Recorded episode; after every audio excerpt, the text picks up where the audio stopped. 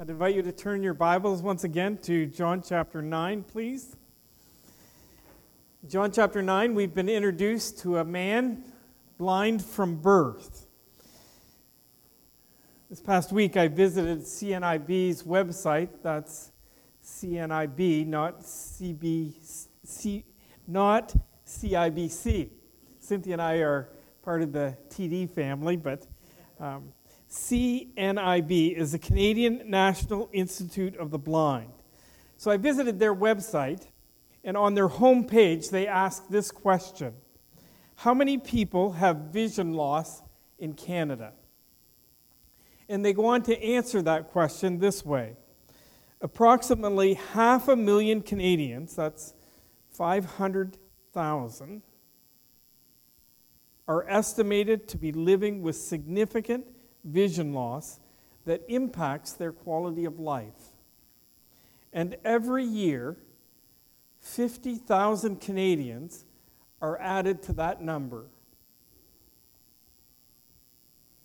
This figure includes people who have no sight from birth, people who are legally blind, as well as people with significant vision loss what I was really looking for and interested in was finding out how many people in Canada or how many children in Canada are actually born blind. I failed. I'm assuming it's a pretty rare occurrence here in Canada. But of one thing I am certain every single one of us are born spiritually blind. Do me a favor for a moment. Close your eyes. Squeeze them tight and think about it. That's all this man in John chapter 9 has ever known for his entire life.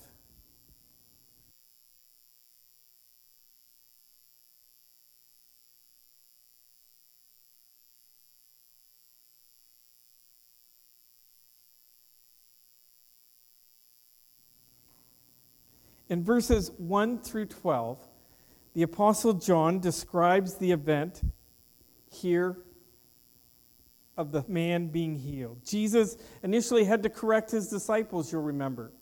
They wondered who caused this man's blindness.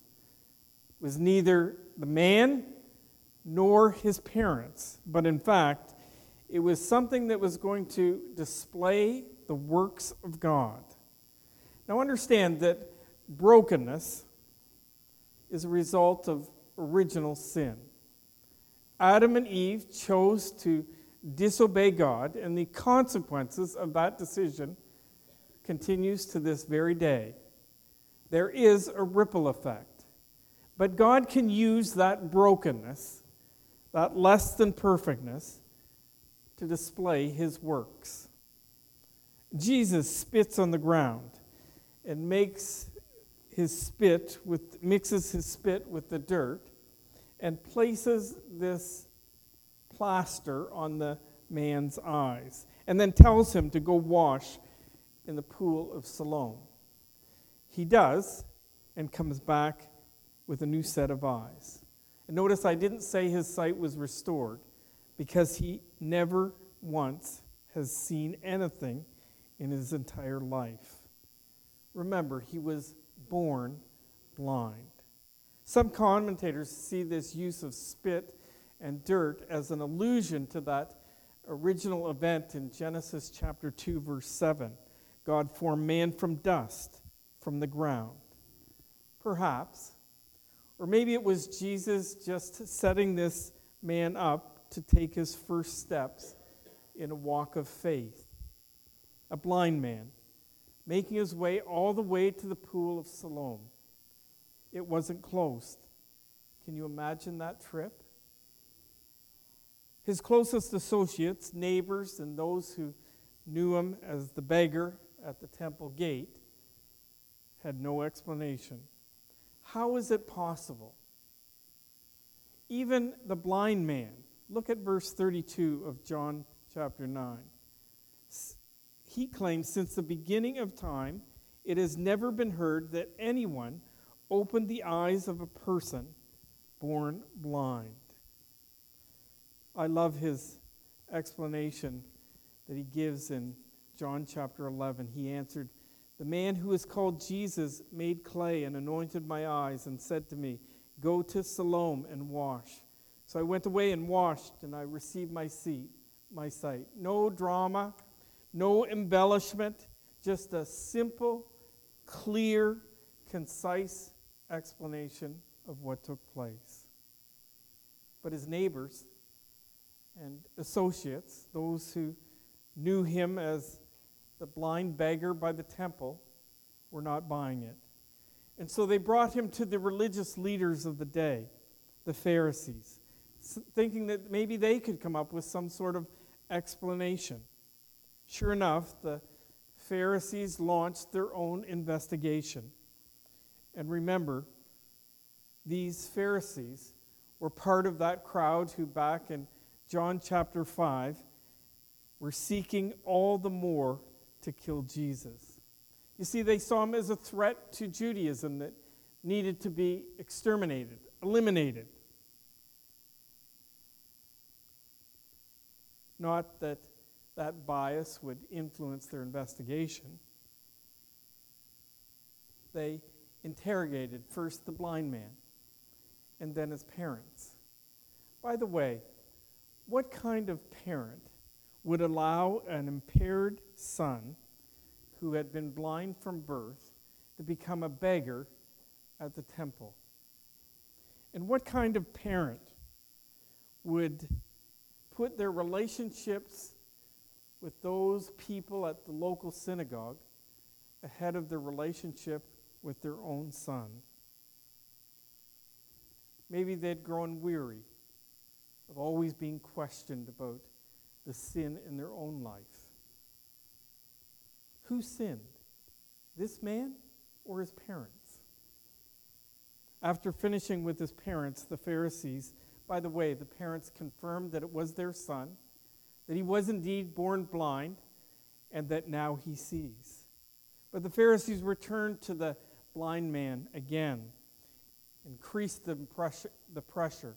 They wanted him to recant his story or at least find some inconsistency that would allow them to dismiss him. He not only refuses to change anything in his testimony, but he begins to school these teachers in the law, so much so that they take offense. And that's where we want to pick up the story in verse 30. And if you will, or if you're able, Please stand with me for the reading from God's Word this morning, beginning at verse 30 of John chapter 9. Follow along as I read. John chapter 9, beginning at verse 30. The man answered and said to them, Well, here's an amazing thing. He's speaking to the Pharisees that you do not know where he is from, and yet he opened my eyes we know that God does not hear sinners, but if anyone is God fearing and does his will, he hears him. Since the beginning of time, it has never been heard that anyone opened the eyes of a person born blind. If this man were not from God, he could do nothing. They answered him, You were born entirely in sins, and are, and are you teaching us? So they put him out. Jesus heard that they had put him out. And finding him, he said, Do you believe in the Son of Man? He answered, Who is he, Lord, that I may believe in him? Jesus said to him, You have both seen him, and he is the one who is talking with you. And he said, Lord, I believe. And he worshiped him. And Jesus said, For judgment I came into this world, so that those who do not see may see, and that those who, who see may become blind. Those of the Pharisees who were with him heard these things and said to him, We are not blind too, are we? Jesus said to them, If you were blind, you would have no sin. But since you say, We see, your sin remains. May God help us to understand this portion of His Word.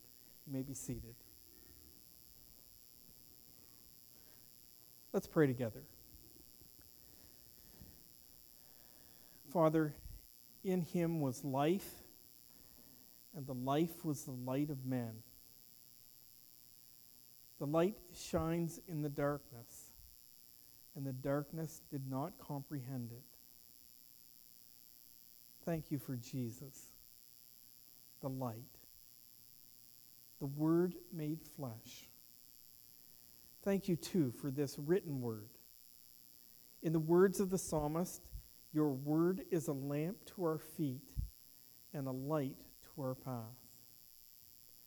As we study this episode of the life in the life of Jesus this morning, may it become, as the Apostle James wrote, the word God has planted in our hearts, for it promises to have power to save our souls. And once planted in our hearts, may it find good soil and grow up to produce a harvest of righteousness in each one of us. We want to be conformed to the image of your Son. And with you, it is possible.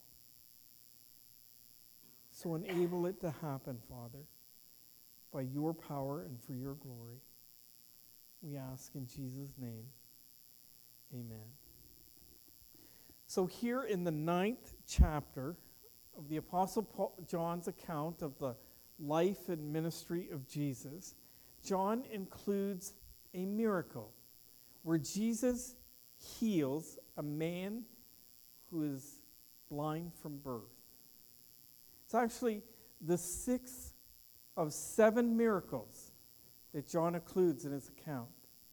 And you'll remember that John doesn't refer to them as miracles, but as signs. You see, he looked at them and viewed them as much more than demonstrations of supernatural power, although they were all of that. And so, as we come to this demonstration of supernatural power, I hope that we will see it as more evidence that this Jesus was much more than an ordinary man. He was who he claimed to be the Christ, the Son of God. And if that's all you take away from this story, you've done well. But already in an earlier message, I've alluded to the possibility that this miracle or sign was pointing to something much more significant. More than Jesus was just truly the Son of God, the Christ. Maybe John's purpose was of this sign was to show us something about us, all of us. Specifically, that every one of us have been born spiritually blind. In theological terms, it's called the depravity of man. This past week, I was reading a book that had been recommended to me by another pastor a few weeks back. And I thought the author had some really helpful things to say about depravity. Listen as I read. Think of depravity as a magnet. A magnet pulls a metal object towards itself. The metal object doesn't have, have to plan to go, it, it just does, it goes. Depravity is an internal magnet in each of us that pulls us toward damaging choices, whether we really plan to go or not. One man put it this way I don't have to, but I can't help myself. Doesn't that sound? It reminds me of the Apostle Paul's internal wrestle that he describes in Romans chapter 7. Remember those verses in verse 19? It says, for the good that I want, I do not do, but I practice the very evil that I do not want to do. It's a magnet. The author goes on. Don't let the word depravity put you off. We hear it and immediately think of criminals who commit sadistic acts, those that are bottom feeders of society, so rotten that extermination may be the only possible way to rid the world of them. But the word depravity has more, a more subtle meaning than just describing people engaged in horrible deeds. In its essential meaning, depravity is just shorthand for doing and choosing what pleases us personally over submitting to God. Depravity implies that I am capable of doing any kind of ugly, destructive action because I'm dedicated to pleasing myself instead of God. That's what Jesus is addressing here in John chapter 9, verses 35 to 41. Depravity or spiritual blindness. The Bible also uses darkness as a metaphor for our spiritual impairment. The light shines in the darkness, and the darkness did not comprehend it. John chapter 1, verse 5. Later in John chapter 3, it reads, The light has come into the world, and men loved darkness rather than light because their deeds were evil. And then, according to the Apostle Paul in 1 Corinthians chapter 2, verse 14, left to ourselves, you and I, natural man, does not accept the things of the Spirit of God because they are foolishness to him. And he cannot understand them because they are spiritually appraised or discerned. We don't get it. And we can't see it. We are born blind. Every one of us. And there are no exceptions. But in the same way, that Jesus gave a new set of eyes to a man born blind, he and he alone can heal our spiritual blindness. Jesus desires to heal your spiritual blindness. We see it here in these verses. His initiative, his disclosure, his mission, and his reasoning all combine to display his desire to heal spiritual blindness. Look at verse 35. Jesus heard that they had put him out, and finding him, he said, Do you believe in the Son of Man? Jesus took the initiative with the man born blind in two very specific ways. First, he found him, and then he ga- engaged him in conversation by asking an extremely important question. Jesus heard how the Pharisees had treated him and finding him. That phrase implies that he went looking for the man born blind. And what comes to your mind as you hear that? Is there any story? Turn back with me just for a moment to Luke chapter 15. These are stories that Jesus told. Luke chapter 15, beginning at verse 1, all the way to verse 7, find a story of a lost sheep. And then you look at verse 8 through 10, we find a story of a lost coin. And then one that you're sure to be familiar with, verses 11 to the end of the chapter, we find the story of a lost son. Here we have, or actually, the, you'll know it more probably as the story of the prodigal son. But here we have three parables back to back to back, all communicating the exact same message. And repetition, remember, is important in biblical literature. Don't miss this point. Jesus came to seek and to save that which was lost. He is a seeking Savior. And apart from His initiative, we will remain spiritually blind. And until Jesus finds us, it will all sound like foolishness to us.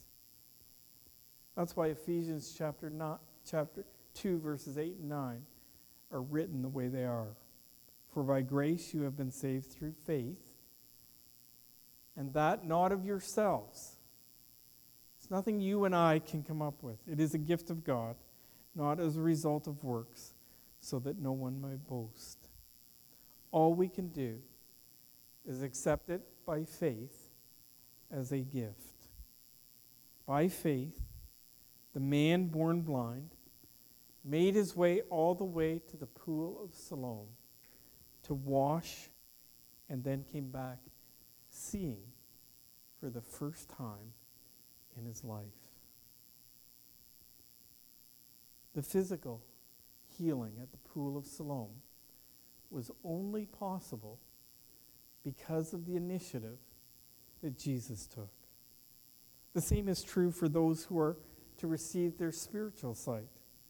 We are dependent on Jesus' initiative.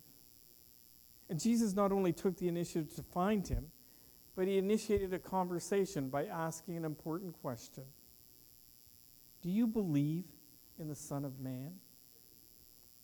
Interesting title, Son of Man. In the New American Standard Bible, it is used 12 times in the Gospel of John. It appears to be Jesus' preferred way for referring to himself. And it clearly is an indication of his incarnation. It emphasizes his incarnation. In other words, that God dressed himself in human flesh, became a man, and dwelt among us, fully God and fully man. The Old Testament prophet Daniel also refers to the Son of Man in chapter 7 when he, in his own words, listen to this, wrote the dream down and related the following summary of it. And part of that summary, in verses 14, 13 and 14, we read this I kept looking in the night visions or in the dream, and behold, with the clouds of heaven, one like a son of man was coming. And he came up to the Ancient of Days and was presented before him. And to him was given dominion and glory and a kingdom that all the peoples, nations, and men of every language might serve him. His dominion is everlasting dominion, which will not pass away, and his kingdom is one which will not be destroyed. The Son of Man. Clearly, Daniel was referring to Israel's Messiah. And so Jesus is asking this man who had been born blind Do you believe in the Messiah? that God has a plan. And that plan includes a deliverer who will come up, who will come and set up a kingdom. A kingdom which all the peoples, nations, and men of every language might serve him. And a kingdom that will not pass away. It was an important question. And notice how the man responds his positive response. He communicated an openness to believe, but he needed some more information. Verse 36 Who is he, Lord? That I, who is he, Lord? I should mention that, that um, in the Greek, that word kurios, translated Lord, is not capitalized in the Greek, the original language, obviously. And so, in this particular context, it's probably referring, it's just a respectful title and could be translated just as easily, Sir. Because at this point in the story, the man clearly does not have an understanding of Jesus' deity. Not yet, but things are about to change. Who is he, Lord, that I may believe in him? That, my friends, is an example of a prepared heart. you may have encountered prepared hearts before in your life. A number of months ago, I received an email from a friend, an associate. It included the following I'm so tired of this pathetic, self loathing, self centered, and self indulgent life that I've created for myself. It's time to start doing better. I know that you say it starts with a relationship with God. I don't know what that looks like, and I need help. I can't keep, I'll say, beeping on the things and people that I have been blessed with.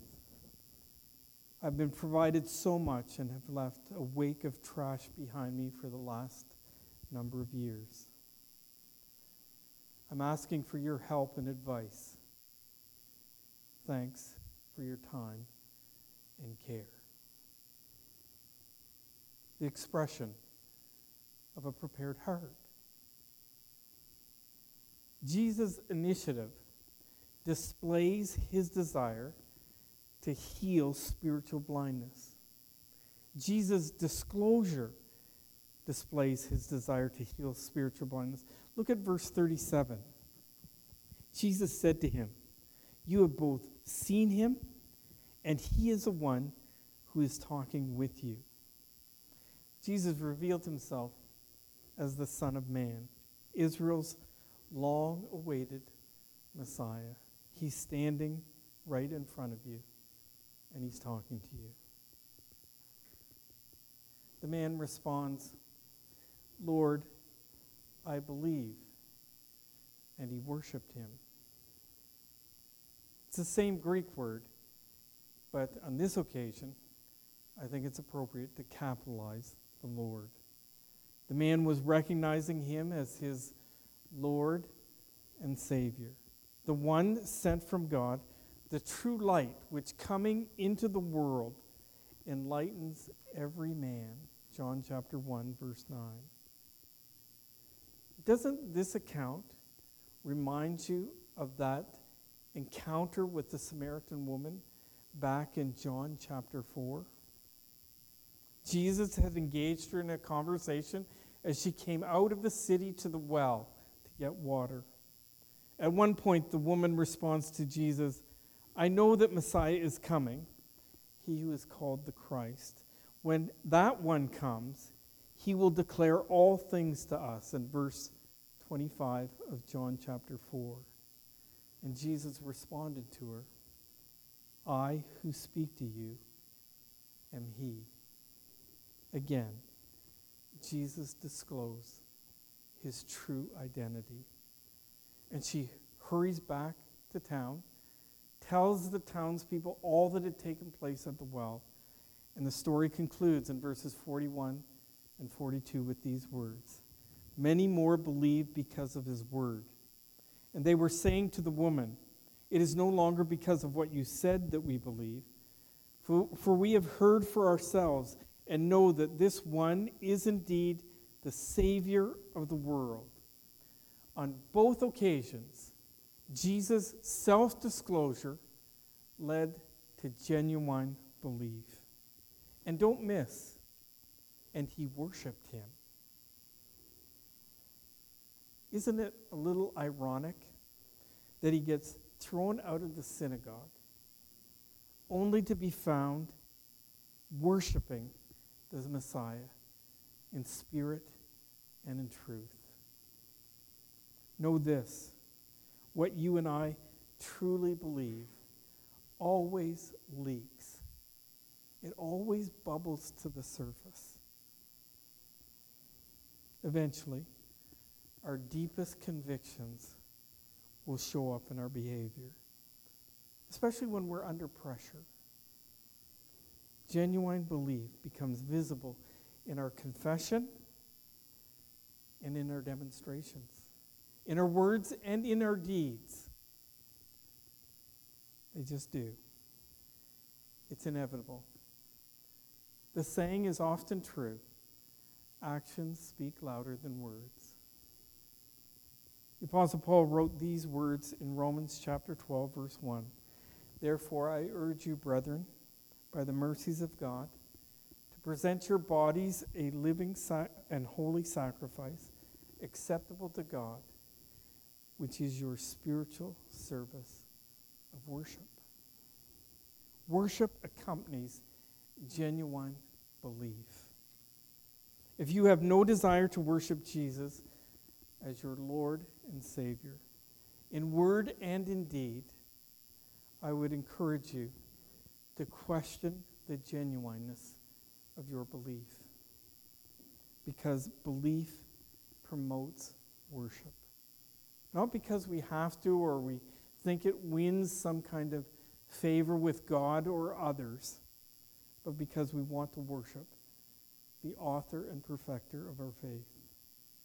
Jesus' initiative displays his desire to heal spiritual blindness, and so does his self disclosure. But notice verse 39. And Jesus said, For judgment I came into this world, so that those who do not see may see, and that those who, may, who see may become blind. Wait a minute.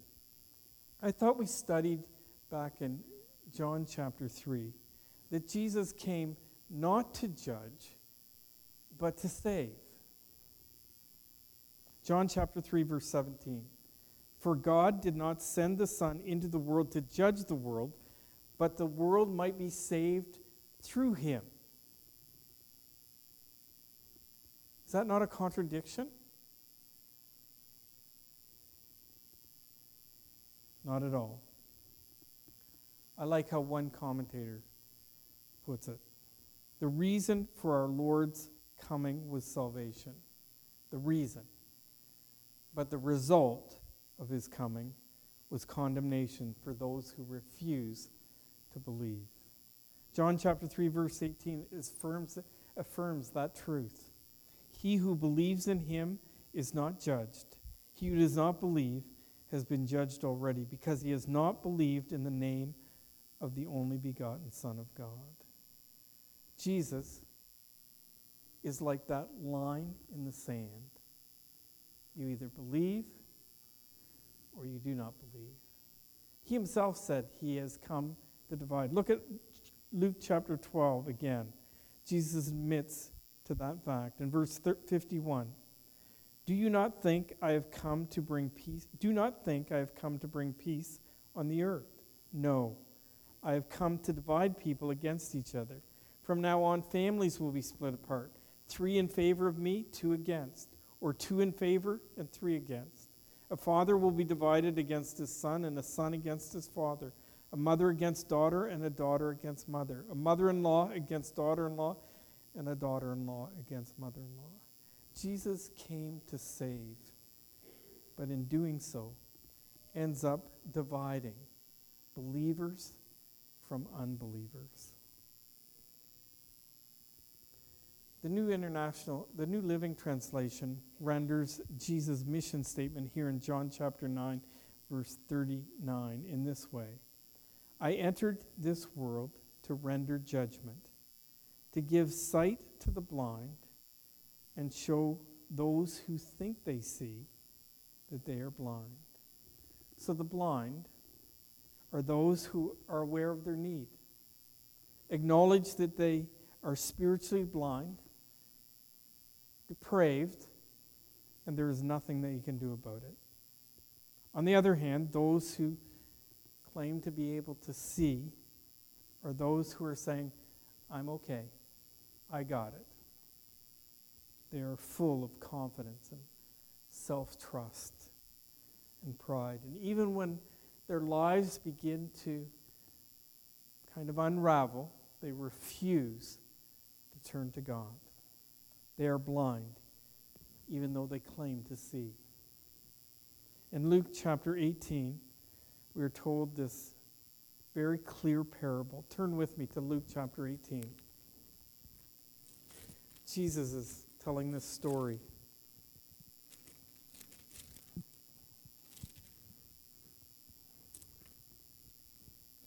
verses 9 to 15.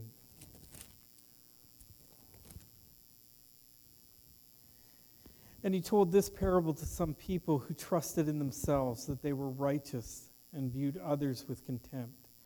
Two men went up to the temple to pray, one a Pharisee, the other a tax collector. The Pharisee stood and was praying this to himself God, I thank you that I am not like other people, swindlers, unjust, adulterers, or even like this tax collector. I fast twice a week. I pay tithes of all that I get. But the tax collector, standing some distance away, was even unwilling to lift up his eyes to heaven, but was beating his breast, saying, God, be merciful to me, the sinner. I tell you, this man went to his house justified rather than the other. For everyone who exalts himself will be humbled, but he who humbles himself will be exalted. One commentator writes this sobering summary Self satisfied people, the religious know it alls, believe they see but are blind. For the soul that desires to remain in ignorance of sin, that prefers his own darkened understanding, there is no hope. Jesus' initiative, Jesus' self disclosure, Jesus' mission, and Jesus' reasoning displays his desire to heal spiritual blindness. Look at verse 40 of John chapter 9. Those of the Pharisees who were with him heard these things and said to him, We are not blind too, are we? And Jesus said to them, If you were blind, you would have no sin. But since you say, We see, our sin remains. The way verse 40 is written in the Greek indicates that these Pharisees were 100% sure Jesus was going to say, Of course not. Of course you're not blind. Another example of how true Jeremiah chapter 17, verse 9 really is. The heart is more deceitful than all else and is desperately sick. Who can understand it? Jesus came into this world to expose our deceitful hearts. Those who think they are enlightened spiritually are actually shown to be blind. And those who have no spiritual insight at all and yet are open and are ready to acknowledge Jesus for who he claimed to be, they can be enlightened. Jesus' initiative, his self disclosure, his mission, and his reasoning display his desire to heal spiritual blindness. And as we reflect on this story, allow me to give you three implications that you can think about in the days ahead.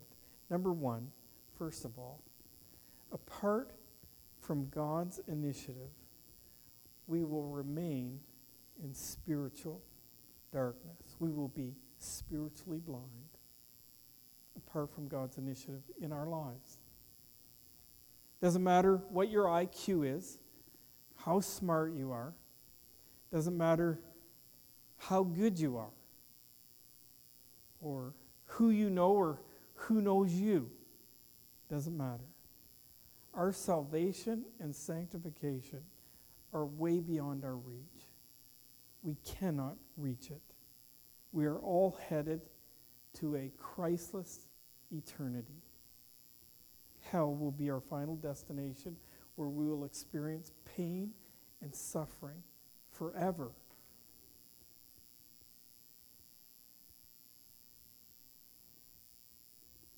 And apart from God's initiative, it's going to all sound like foolishness, like nonsense to us.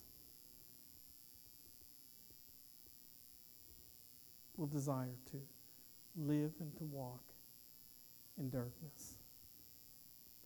Jesus heard that they'd put him out,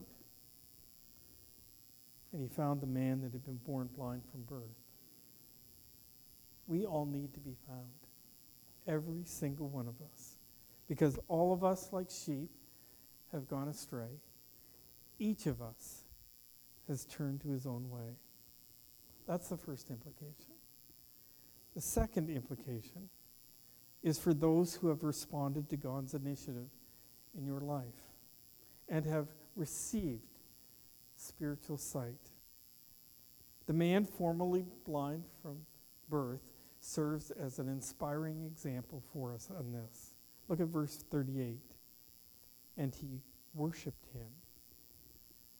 Can we do any less?